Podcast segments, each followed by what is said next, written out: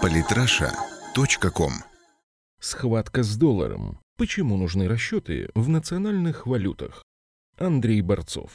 19 июля глава Минэкономразвития России Алексей Улюкаев высказался за то, чтобы Россия и Япония использовали национальные валюты во взаиморасчетах. Вы знаете, в свое время, в 1990-е годы, у нас была совместная экономическая рабочая группа. Я был ее членом, мы регулярно встречались и обсуждали проблемы в экономике. Мне кажется, было бы правильно такой подход восстановить. Взаимозависимость весьма велика, и здесь есть о чем подумать, что обсудить, например, возможность использовать национальные валюты в товарообмене, в инвестициях. Алексей Улюкаев. Проблема гегемонии американского доллара и его фактической необеспеченности. Если бы США потребовали долги, то доллар бы рухнул ниже дна Марианской впадины. Занимает умы многих государственных деятелей и экспертов. Но решить ее пока не представляется возможным, поскольку здесь, как и везде, есть нюансы. Коротко историю развития международных валютных систем можно представить следующим образом. Парижская, 1867 год, золотомонетный стандарт. Генуэзская, 1922 год, золотодевизный стандарт, Бреттон-Вудская, 1944, золотодевизный стандарт, Ямайская, 1976-78 годы, стандарт СДР, специальное право заимствования.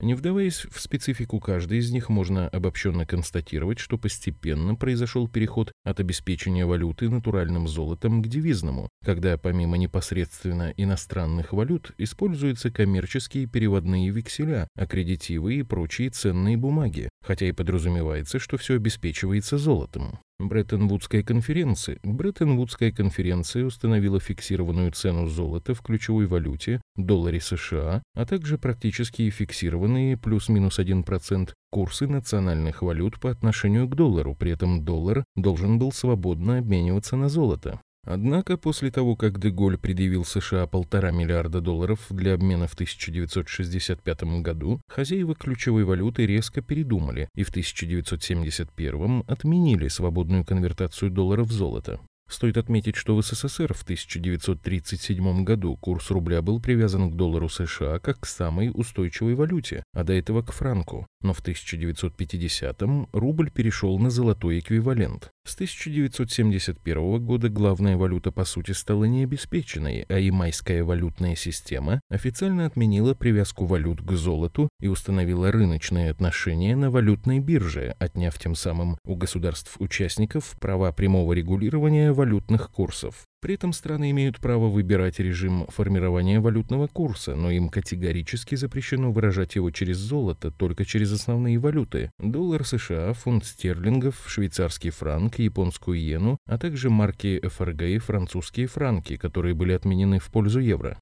В качестве резервного и платежного средства были введены искусственные специальные права заимствования, эмитируемые МВФ. Таким образом, мировая валютная система окончательно завершила преобразование в форму, специально заточенную под спекуляции и отвязанную от реального веса денег. При этом деньги также окончательно оформили переход от универсального эквивалента стоимости в особый вид товара. Представляете, если бы точное значение килограмма, метра и секунды каждый день определялось бы на бирже? Дополнительно отметим, что с 1979 года имеет место региональная европейская валютная система, с 1999 перешедшая с ICU на евро. В целом ситуация сложилась парадоксальная. США берет долларовую ФРС на доверии, а другие страны должны покупать доллары, отдавая за них вполне реальные вещи – нефть, газ, металлы, пшеницу, мясо, кофе, какао, апельсины и вообще много чего еще. Казалось бы, все просто. Потребовать выплатить долги США, произвести взаимозачеты и радоваться. Доллар останется в прошлом. Со времени принятия закона о предельном размере федерального долга США в 1917 году Конгресс США поднимал эту планку уже почти что 100 раз. Можно даже сказать, что в Штатах сложилась ежегодная традиция. Однако есть проблема. Мировая экономика завязана именно на доллар. Суть в том, что в современной либеральной экономической модели деньги – это особый товар, и если контракт на что-либо заключен именно в долларах, то именно ими и придется расплачиваться, предварительно закупая его на бирже. Есть, разумеется, много различных тонкостей, связанных с эмиссией валют и многим другим, но главное – это фактическая связанность мировой экономики с долларом США. Если его отменить по щучьему велению или же эффективно обвалить курс, наступит мировой коллапс взаиморасчетов. Неприятно, но факт. Освободиться от власти доллара можно лишь постепенно, не устраивая революцию в международной экономике, а шаг за шагом переходя к взаиморасчетам между странами в национальных валютах. Ничего нового в этом нет. Советский Союз использовал внутри страны наличные и безналичные рубли. Они выполняли разные функции. А для внешней торговли со странами-членами СЭВ использовался переводной рубль, соответствующий 0,987,412 грамма золота. В нем определялись сделки внутри СЭВ, он мог обмениваться на национальные валюты стран-участников. Кроме того, был клиринговый рубль, который выполнял ту же роль на основе двухстороннего соглашения между странами, а не многостороннего международного соглашения между странами-членами СЭВ.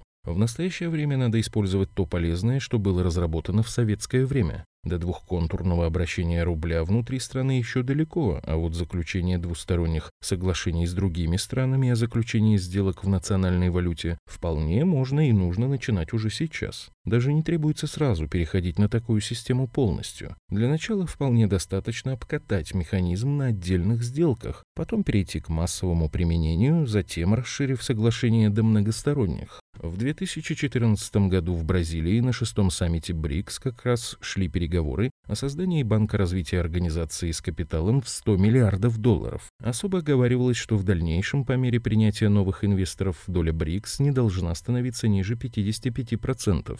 Тем самым контрольный пакет сохраняется у 5 стран-учредительниц. Кроме того, было принято решение дополнительно создать пул условных валют, также на 100 миллиардов долларов, для защиты от рисков на мировых финансовых рынках. Конечно, такие международные механизмы начинают работать очень неспешно, и на саммите была подписана декларация об учреждении, а не начата работа банка. Однако в прошлом году соглашение о создании нового Банка развития БРИКС было ратифицировано всеми 5 странами-организаторами, и первым президентом банка стал Кундапур Ваман Каматх, бывший глава банка ICICI, который входит в 4 крупнейших индийских банков. Китайские рейтинговые агентства тут же проставили банку наивысший рейтинг ААА. В этом году Банк развития БРИКС уже начал выдавать кредиты.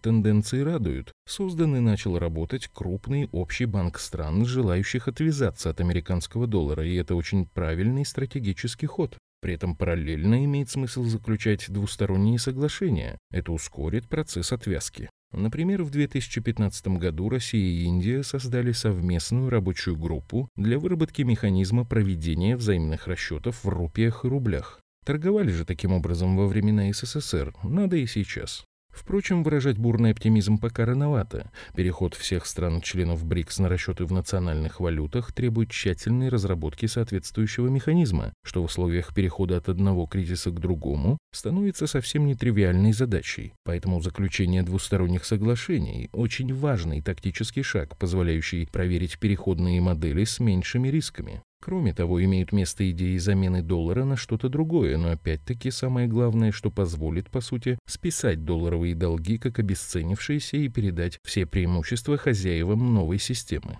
Стандартный капиталистический механизм. Теперь пузырь надувается, затем схлопывается. Подавляющее большинство теряет свои деньги, меньшинство же, у которого денег много, скупает все за бесценок. Затем надувается следующий пузырь. В качестве новой, теперь правильной валюты предлагалось использовать глобальную резервную валюту СДР, специальные права заимствования МВФ. Причем юань с большим трудом был включен в корзину резервных валют МВФ лишь в 2015 году. То есть предлагаемая схема сверхнациональной валюты исключала бы Китай из какого-либо определения правил игры. В том же 2015 году стало распространяться мнение, что Китай не против продвинуть в качестве резервной мировой валюты юань непосредственно. Не зря же КНР скупила столько золота. Энтузиасты предлагали и совсем новые идеи энергорубля или нефтерубля, которые будут иметь соответствующее обеспечение, но эти в настоящее время экзотические концепции рассматривать не будем. Самое главное в обсуждаемой теме – это уже практически всеобщее понимание неизбежности отхода от доллара в качестве резервной мировой валюты, а также противоестественность концепции реальные товары за зеленые бумажки, да и те в электронном виде. Переход к более разумной системе взаиморасчетов должен быть проведен в среднесрочной перспективе, а разрабатывать и опробовать механизмы надо уже сейчас. Наиболее обобщенно происходящее в мире описывается моделью «глобализм против национальных государств», и какая концепция победит, зависит в том числе и от перехода от всеобщей глобалистской необеспеченной валюты к справедливым взаиморасчетам. Проблема в том, что ситуацию пытаются разрешить, не затрагивая всю систему, что резко снижает КПД действий. Требуется не просто заменить резервную валюту, но изменить правила международных расчетов. И тут спешить нельзя. Внедрить идею надо постепенно. От страны к стране, как в случае Японии и России, и от сделки к сделке. Скажем, сейчас Росатом заключил договор о поставке в США топливных сборок для АЭС, но если бы мы потребовали оплаты в рублях, то сделка бы не состоялась. А вот когда зависимость от поставок будет значительная, вплоть до критической, можно переходить и на рубли. Хотя, конечно, политика и тут играет роль. Подписывайтесь на наш канал в Telegram. Самые интересные статьи о политике и не только. Читайте и слушайте каждый день на сайте politrasha.com.